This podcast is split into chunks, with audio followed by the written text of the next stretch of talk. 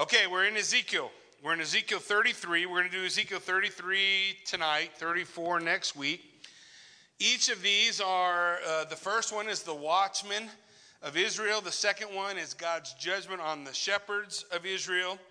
Uh, this is the fourth division uh, in the book of Ezekiel. So you want to understand what's going on in Ezekiel. The first three chapters are the call, Ezekiel's call of God. Then you have uh, from chapter four to twenty-four, God's judgment on Jerusalem. Whenever we talk about God's judgment, we look at our world today, we should be saying those things ourselves, right? Like um, God's judgment looks like God's judgment is falling all around us. And the point behind that is we need to recognize God's judgment begins in the house of the Lord. God's judgment, before he brought judgment to the nations, it fell on Jerusalem and the nation of Israel, chapters four to twenty-four. Then you have God's judgment on the nations, chapter twenty-five to thirty-two. We start tonight the hope and restoration of Israel. So as we move forward, we're, we're going to be talking on and focusing on the hope for Israel, that's Messiah, the restoration of Israel, that's the kingdom. And as we move toward the end of the book, this will be our focus. The first, the next two chapters are going to focus on the return of God's flock. So you remember that they're scattered, right? Jerusalem's been conquered. The children of Israel have been taken cap, uh, captive. In Ezekiel thirty-four, verse eleven, this is like the, the groundwork for what we're coming through in chapter thirty-three. He says this, "For thus says the Lord God, behold, I, I myself will search for my sheep and will seek them out." Now, if you remember the Gospel of John, John chapter ten, we went through, Jesus said he was what kind of shepherd? And what was he come, what did he come for? He come for his sheep, right? Here you have the promise in Ezekiel thirty-one, God saying, "I myself will search for my sheep, I will seek them out. As a shepherd seeks out his flock when he is among his sheep and, have, and they have been scattered, so will I seek out my sheep. I will rescue them from all places where they have been scattered on a day of cloud and thick darkness." So on a dark day, you know, bad things happen on a dark day, right? That's a, a metaphor for the struggles of life. He says, I'm going to go find them. I will bring them, verse thirteen, out uh, from the peoples, gather them from the other countries, and bring them to their own land. And I will feed them on the mountains of Israel, by the ravines, and all the inhabited places of the country. I will feed them with good pasture, and on the mountain heights of Israel shall be their grazing land. There they shall lie down in good grazing, and on rich pasture they will feed on the mountains of Israel. I myself, this is Yahweh, I myself will be a shepherd of my sheep. I myself will make them to lie down, declares the Lord God. Psalm twenty-three, how's that begin? The, the Lord is, Yahweh is my shepherd.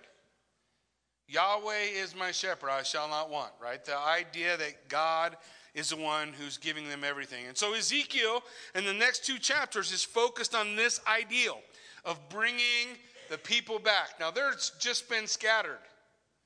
The, the final judgment has come. We'll see that as we get to the end of chapter thirty-three.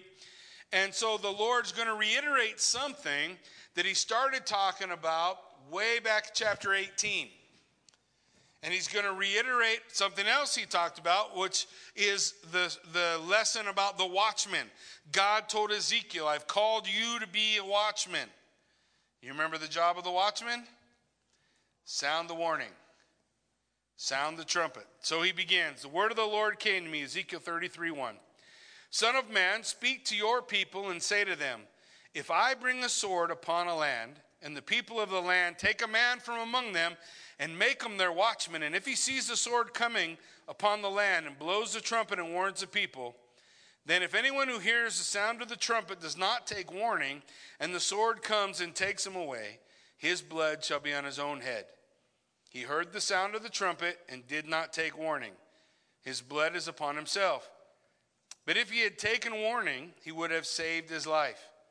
But if the watchman sees a sword coming and does not blow the trumpet, so the people are not warned, and the sword comes and takes away one of them, that person is taken away in his iniquity, in his sin. but his blood I will, will require at the watchman's hand. So the watchman has a job. That job is to sound the trumpet. In the beginning of Ezekiel, God called Ezekiel his watchman. And so the Lord told Ezekiel, here's what I'm going to do. I'm going to make it so you're mute. You're not going to be able to talk. And the only time you'll be able to talk is when I have given you something to say. So Ezekiel's going to live there in the refugee camp, and whenever he comes outside of his house, he's going to deliver a message from the Lord. And God said it's going to be that way. It's going to remain that way until all that I've told you comes to pass. Now, primarily, he's focused on the judgment against Jerusalem. And so when Jerusalem falls, we'll see that tonight. When Jerusalem falls, it's all going to stop. His voice will return to him. And the Lord says, then they will know there is a prophet among them. The idea of people understanding the prophet, knowing the prophet, God always had a special call, a special um, plan and purpose for their life. A prophet did things nobody else did. A prophet spoke words nobody else was speaking. Now, the people tended to want to hear messages that they liked. If you remember all the way back, First Kings, I want to say around twenty-one, twenty-two, you have King Ahab, and and uh, he's called to, he's asked by one of the other kings that's with him, hey, don't you have a prophet of God who can come tell us about how this battle's going to go? And Ahab says, yeah, but he never says anything I want to hear. That was pretty much the relationship, right, between the prophets and the people.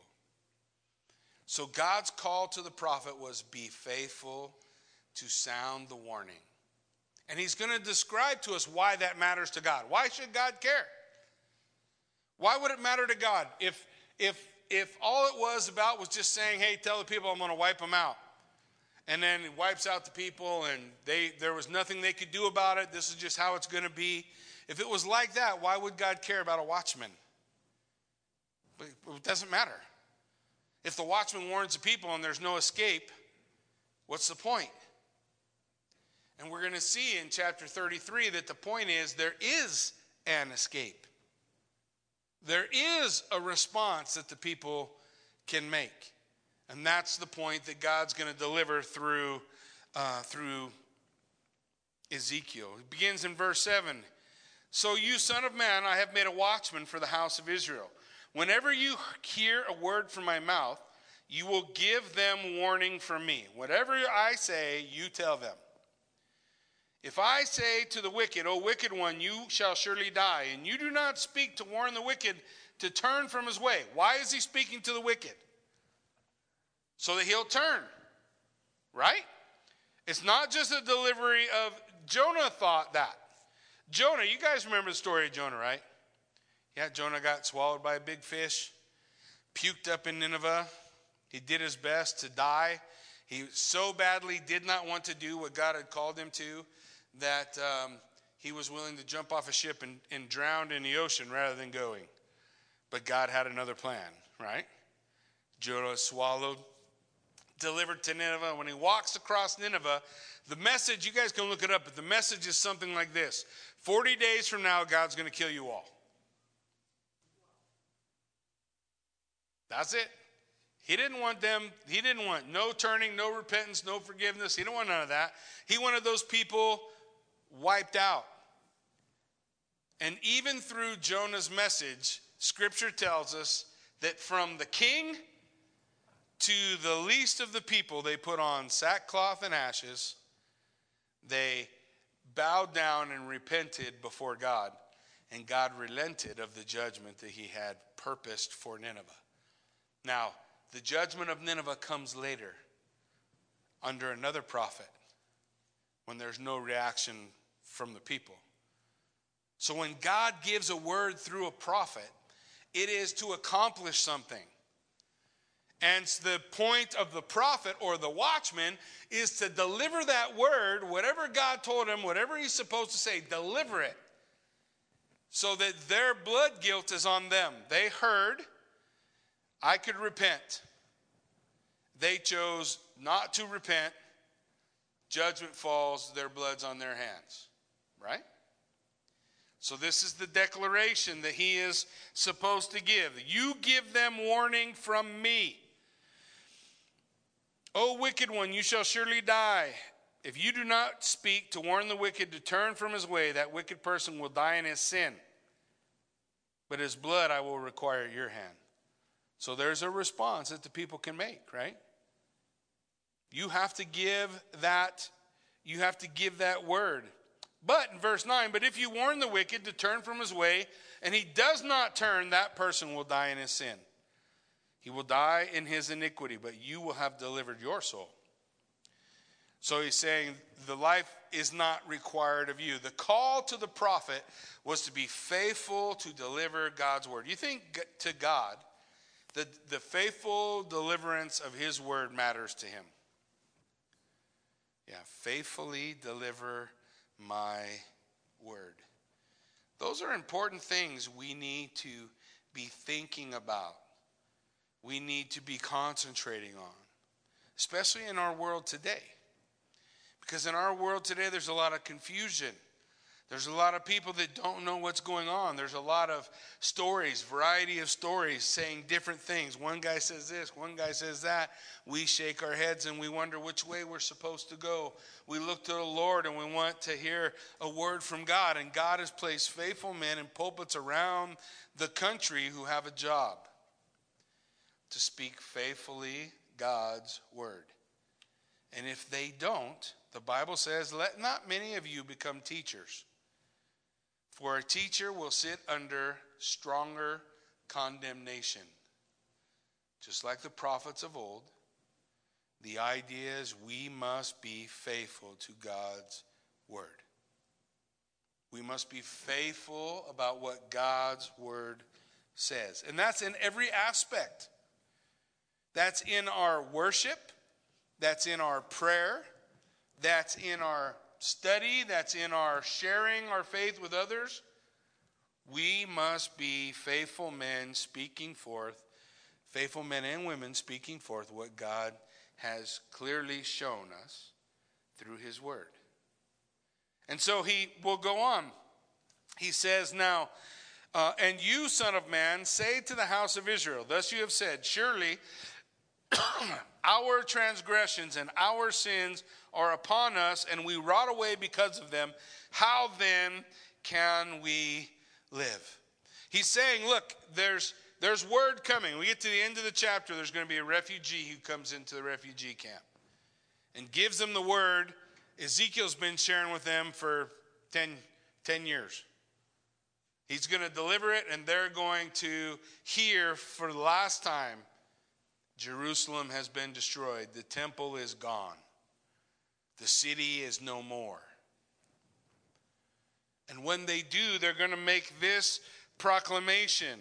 He says, Ezekiel's saying, this is what the people, the refugees, have said. Surely our transgression and our sins are upon us, and we rot away because of them. How then can we live? They're describing their pain and their suffering under the judgment that God had brought. They're close. They're close, but they're not there. They recognize this is our sin that has brought this upon us. These are our failures that have brought this judgment upon us. Now we have a confession of guilt. Now we just need repentance. Turn from your sin. Turn to God. Cannot hold your sin in your hand and look at it longingly and say, I know it's because of this sin that I'm suffering. That's not repentance. Repentance requires me to turn, to turn my back to my sin, not my back to the Lord. So he says in verse eleven, the Lord says, say to them, as I live, declares the Lord God, I have no pleasure in the death of the wicked. Did you catch that? God said, you tell those people, the refugees who are in a, just a few moments are going to hear the news that Jerusalem has fallen, and they're going to cry out in pain and misery that their hope is gone. What do we have? What's God has forsaken us. None of those things are true, but it feels that way sometimes, doesn't it? You ever been in a place where you felt forsaken, forgotten, left, left behind? But God hasn't forsaken or forgotten. Sometimes God is doing something new. And you got to open up your eyes and open up your arms and say, show me. Show me, God. I feel, I feel lonely. I feel left behind. I feel forsaken. And that's where they were. We feel forsaken. There's no hope. But there was hope. There is, there is always hope. And there is a hope and a plan and a purpose. So the Lord says, Ezekiel, tell the people, this is not for your destruction. Jeremiah twenty-nine eleven. You guys know what it says? I know the thoughts that I think toward you, says the Lord. Thoughts of good, not of evil, to give you a future and a hope. He said that to the refugees through Jeremiah the prophet on their way in chains to slavery. Their feeling was there's no hope. But God is saying, this is not about the destruction. I have no glory in your destruction. I'm, this is not... This is not elevating my purpose to wipe you out. What elevates God's purpose is when the wicked do what? Repent. When the wicked repent. Listen to what the Lord says. I have no pleasure in the death of the wicked, but contrary to that first concept, I have no pleasure in the death of the wicked, but I have pleasure in in the repentance of the wicked. Does the Bible tell us anywhere that heaven rejoices when a sinner repents? You guys have heard that before, right? So here the Lord is saying, but that the wicked would turn, repent, turn from his way and live. And then he, he tells Ezekiel to say, turn back, turn back from your evil ways. Why will you die, O house of Israel? The clear understanding that I see in Scripture here is a plea with the people of Israel to repent and live, or be stiff-necked and die. It's the same exact plea you'll see in the book of Revelation in the judgments and the end of days. Repent and live, rebel and die. And then the Lord's plea, why should you die? You, you don't have to die. You can live. Second Peter three nine, Peter writes this, the Lord is not slow to fulfill his promise, as some count slowness, but he is patient toward you, not wishing that any should perish, but that all should reach repentance. No pleasure in the death of the wicked. Now he goes on in verse twelve, and now you, son of man, say to your people, the righteous, the righteousness of the righteous will not deliver him when he transgresses. So here's the issue that we're going to be looking at. He's going to talk about the righteousness of the righteous and the wickedness of the wicked. And he's going to talk about the, the man who, who is walking in his uh, self-righteousness, and then he decides to turn. He transgresses. He commits sin against the Lord. And the Lord says, your righteousness, your good life will not save you. Your good life. What do we know? What does the what do the prophets tell us about our righteousness? Our righteousness is what? Filthy rags. So our filthy rags are not able to save us. What saves us is a reliance on God.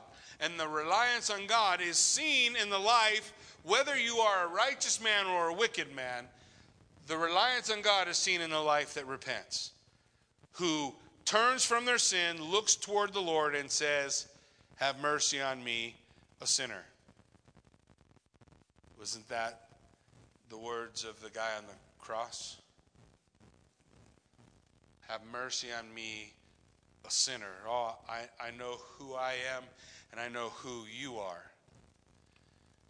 And I can't save myself. He's going to say, the righteousness of the righteous will not deliver him when he transgresses. And as for the wickedness of the wicked, he shall not fall by it when he turns. That's the same Hebrew word for repentance. When he turns from his sin and turns to the Lord.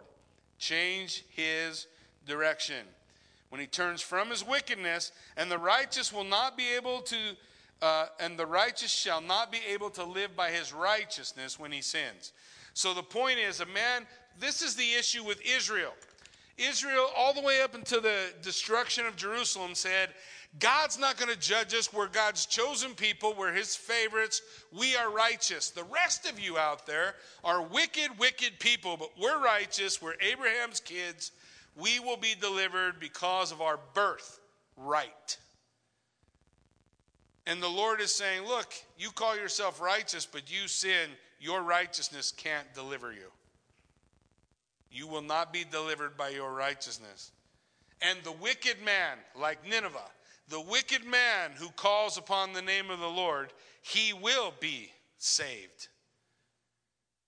God will hear his cry. The Lord will lift him up. And the point is to get Israel to recognize we don't have a birthright. We're not somehow better than every Gentile that ever existed. We have to turn from our sin and turn to the Lord. Was that not the message of the prophets? What was the message of John the Baptist? Did the message of the prophets ever change? Repent. Repent. Repent. Repent. Wait. Repent. Yeah, that's pretty much all of it. Turn from your sin. And in our world today, there's this real move. There's this real uh, strong action to try to confuse people to think, well, is, this isn't really sin, or, or that really isn't sin, or, or that really isn't sin. And that's why it's important for men of God to stand on the truth of God's word and clearly proclaim, yes, this is sin. Turn from your sin and live. Why should you die? And so the Lord says that your, your righteousness cannot deliver you. Though, though I say to the righteous that he shall surely live, yet if he trusts in his righteousness and does injustice, walks in sin, none of his righteous deeds will be remembered. But in his injustice that he has done, he will die.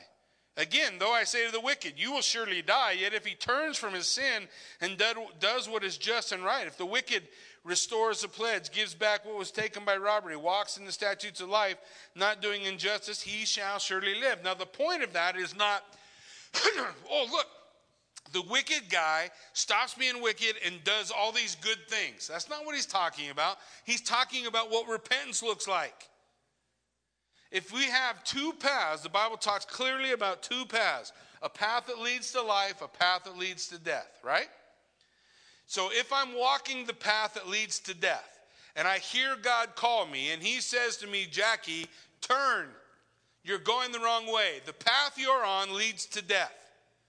If I turn and describe the road I'm on now, it's the road that does justly. It's the road that walks after God's commandments. It's the road that's following him. There's only two paths. Jesus said, you are either for me or. So the point, we want to be going, moving in the direction that the Lord God has called us to. When we take our, when we take and we turn on our path, this is describing what repentance looks like. Repentance is not coming to somebody and saying, you know, I'm sorry for all I did. Do you guys know that sometimes sorry doesn't erase anything? Right? Well, let's say I, I, I uh, where's D J? D J, when D J was a little girl, Destiny, you guys know Destiny? Well, if you don't, I was going to say Sierra's sister, but she gone too. So, anyways. Destiny was playing volleyball. She jammed her finger. And I was a football coach at the school she went to school at. And so I told her, D J, come over here.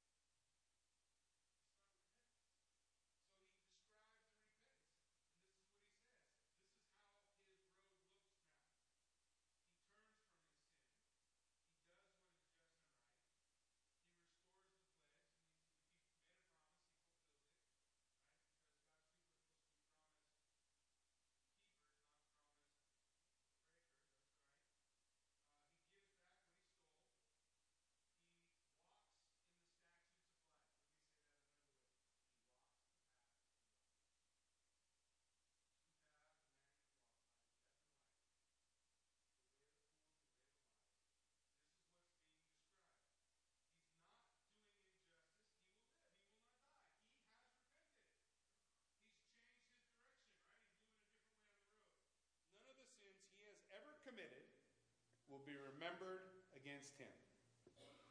That's God choosing not to ever bring up our sin. God knows everything, right? He even knows the things he has decided not to know.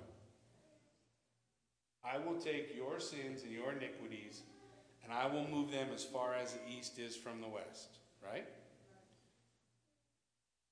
None of the sins he has committed will be remembered. He has done what is just and right. He will surely live. Let me give you another verse to kind of illustrate what I'm talking about. The psalmist wrote in Psalm sixty-six eighteen, "If I cherish iniquity in my heart, the Lord won't listen to me." You understand? I cannot hold on to my sin and have a fruitful ministry with the Lord. Oh no, I can please all the people. That's not the same thing. I can't have a fruitful ministry with the Lord. You guys all know of, of preachers, pastors who have who have lived a life of sin and nobody knew it until they get caught ten years later. That stuff happens. But they they lost their ability to be effective long ago, and the Lord has not been listening. If you hold on to your sin, what is it we're supposed to do with our sin? Confess. We confess our sin and we repent. We put our sin away. I don't want that sin. I might grab it again tomorrow. Then what do I do? Confess and repent. And what do I do the next day? Confess and repent. It's...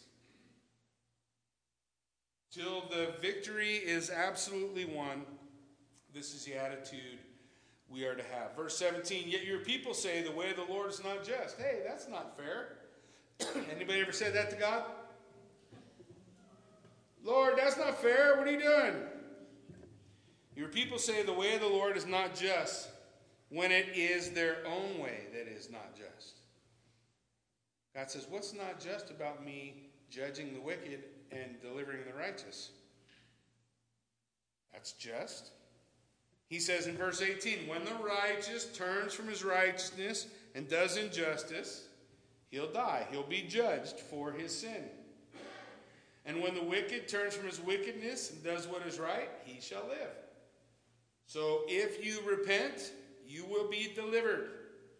Don't lose sight. This is a message to the refugees who are about to get the bad news, who are about to lose all hope. God hates us. No, there's no hope for us anymore. And what is the message Ezekiel's telling them? No, if you turn from your sin, there is hope. There's always hope. If you will turn from your sin. Verse twenty, "Yet you say the way of the Lord is not just. O house of Israel, I," God speaking, "will judge you according to your way." God says, I'm going to judge you according to who you are, what you do. There will be no pleading on the day that we stand before the Lord. You are either clothed in the blood of Jesus Christ and thereby made righteous through his sacrifice, or you're guilty, because every man will stand guilty before the Lord. There will be no deliverance on that day.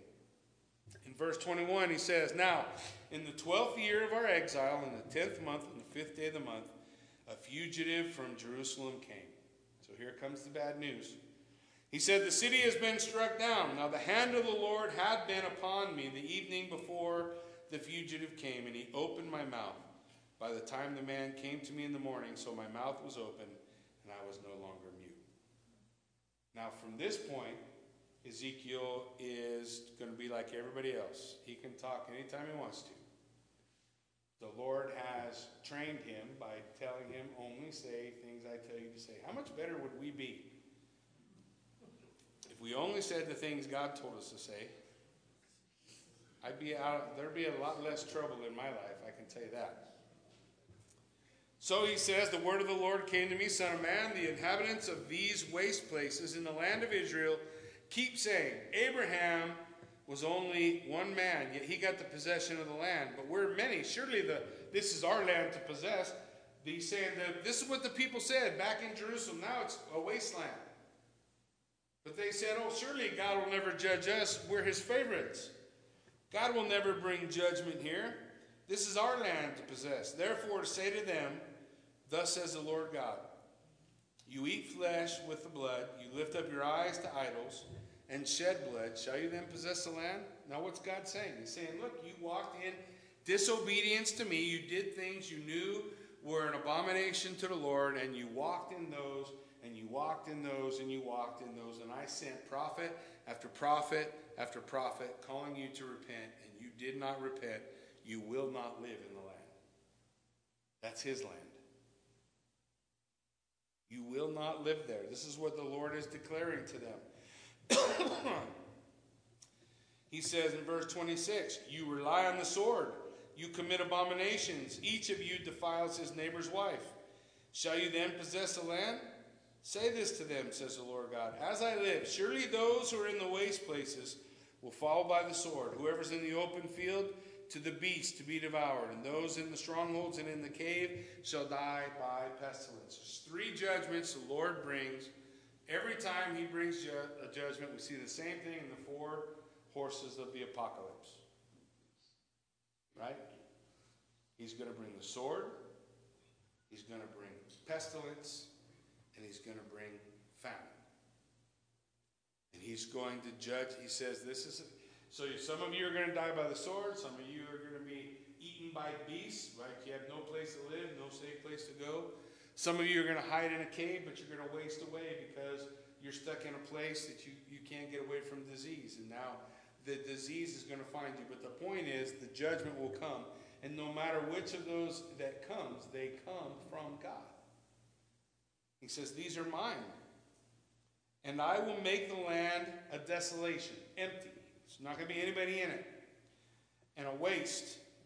Her proud might will come to an end. The mountains of Israel shall be desolate so that no one will pass through. And they will know I am the Lord when I have made the land a desolation and a waste because of their abominations they have committed. So the Lord just repeats. This guy comes down and he delivers the bad news to the people. Oh, the people, they say we have no hope. God has judged us. The temple's gone. Our nation is gone. The city of Jerusalem is gone. There's nothing there. And there's not going to be anything there for seventy years till Ezra and Nehemiah take a small group back and they rebuild. And that small group that goes back, those are going to be the men that Nehemiah and Ezra challenge to hold a sword in one hand and a trowel in the other and rebuild that which God gave them. And the Lord's going to deliver a nation back to them. Ezekiel's going to be now focused on restoration. The Lord will restore you. But what is it that he's looking for in the meantime? Repentance. What's going to happen there in, in Babylon when a young man named Daniel, who prays three times a day, he's going to come to a point in the book of Daniel where it says he's going to cry out in repentance to the Lord. He said, I see that it's to be seventy years and our time is about done. Forgive us, Lord. There's going to be an attitude of repentance from, driven by prophets like Daniel and Ezekiel to the people that will bring forth a remnant that will reestablish God's hope in the land. He says in verse thirty, as for you, son of man, your people who talk together about you by the walls and at the doors of the houses, they say to one another, each to his brother, come hear the word of the Lord. So now the people know. Hey, you know that crazy guy who walked around in his underwear for a while and was building models in front of his house and we all thought he was crazy? Man, that dude is speaking for God. So they're going to say, come and hear what the word of the Lord is from, or what, uh, what the word is that comes from the Lord. And they come to you as a people. And they come to you as people come. And they sit before you as my people. And they hear what you say. But they won't do it. For with lustful talk in their mouths they act. Their heart is still set on gain. And behold, you are to them like one who sings lustful songs, wistful songs. With a beautiful voice you play well on an instrument. And they hear what you say. But they won't do it. That's the same word God gave to Isaiah. God gave to Jeremiah. God's given to Ezekiel. Do you think people are hard-headed? Do you, do you think we struggle understanding the things we ought to do? For certain. So Ezekiel thirty-three thirty-three says, and when this comes, when these things happen, and come it will, they will know a prophet has been among them. When these things happen, when these things come together, the promises he's going to talk about, we're going to we're going to see Ezekiel thirty-seven and Ezekiel thirty-eight. We're going to talk about the valley of dry bones and the nation of Israel being rebirthed and all of these things that the people are going to listen to like like lustful songs, like, oh, this is such a pretty song, such a pretty story. We really like to listen to Ezekiel. But when they see these things come to pass, what does he say? Then they will know a prophet was among them. God has never left his people without the voice, either of the prophet or of his word. They have always been there for him.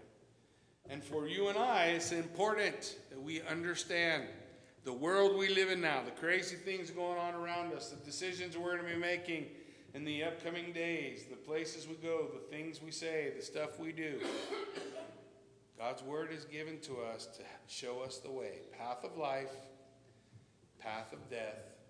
Joshua looked over the people at the end of his ministry and he said, each man must choose whom he will serve. As for me and my people, we will serve the Lord. Why don't you stand with me and let's pray. Father God, we thank you for this time, God, in which we can come before you. Thank you for the opportunity to uh, share your truth, your word. God, I pray that you would inhabit, Lord, the hearts of your people. Drive us to you. Help us walk with you. May we know, may we understand, may we recognize the things, God, that you are calling us to. The obedience you desire, the turning from sin and turning toward you. To recognize that there is no hope in the things of this world, but there is hope in you. For you are able to do abundantly above all we can ask or imagine, according to the power that works in us from you. God, open our eyes, open our hearts. Make us a people not like the people at Ezekiel's time who said, hey, we're entertained and this is sweet and that was fun, but rather make us a people whose God is the Lord, whose desire is to follow the Lord of hosts, whose hope is in you. May you be glorified in this place. In Jesus' name.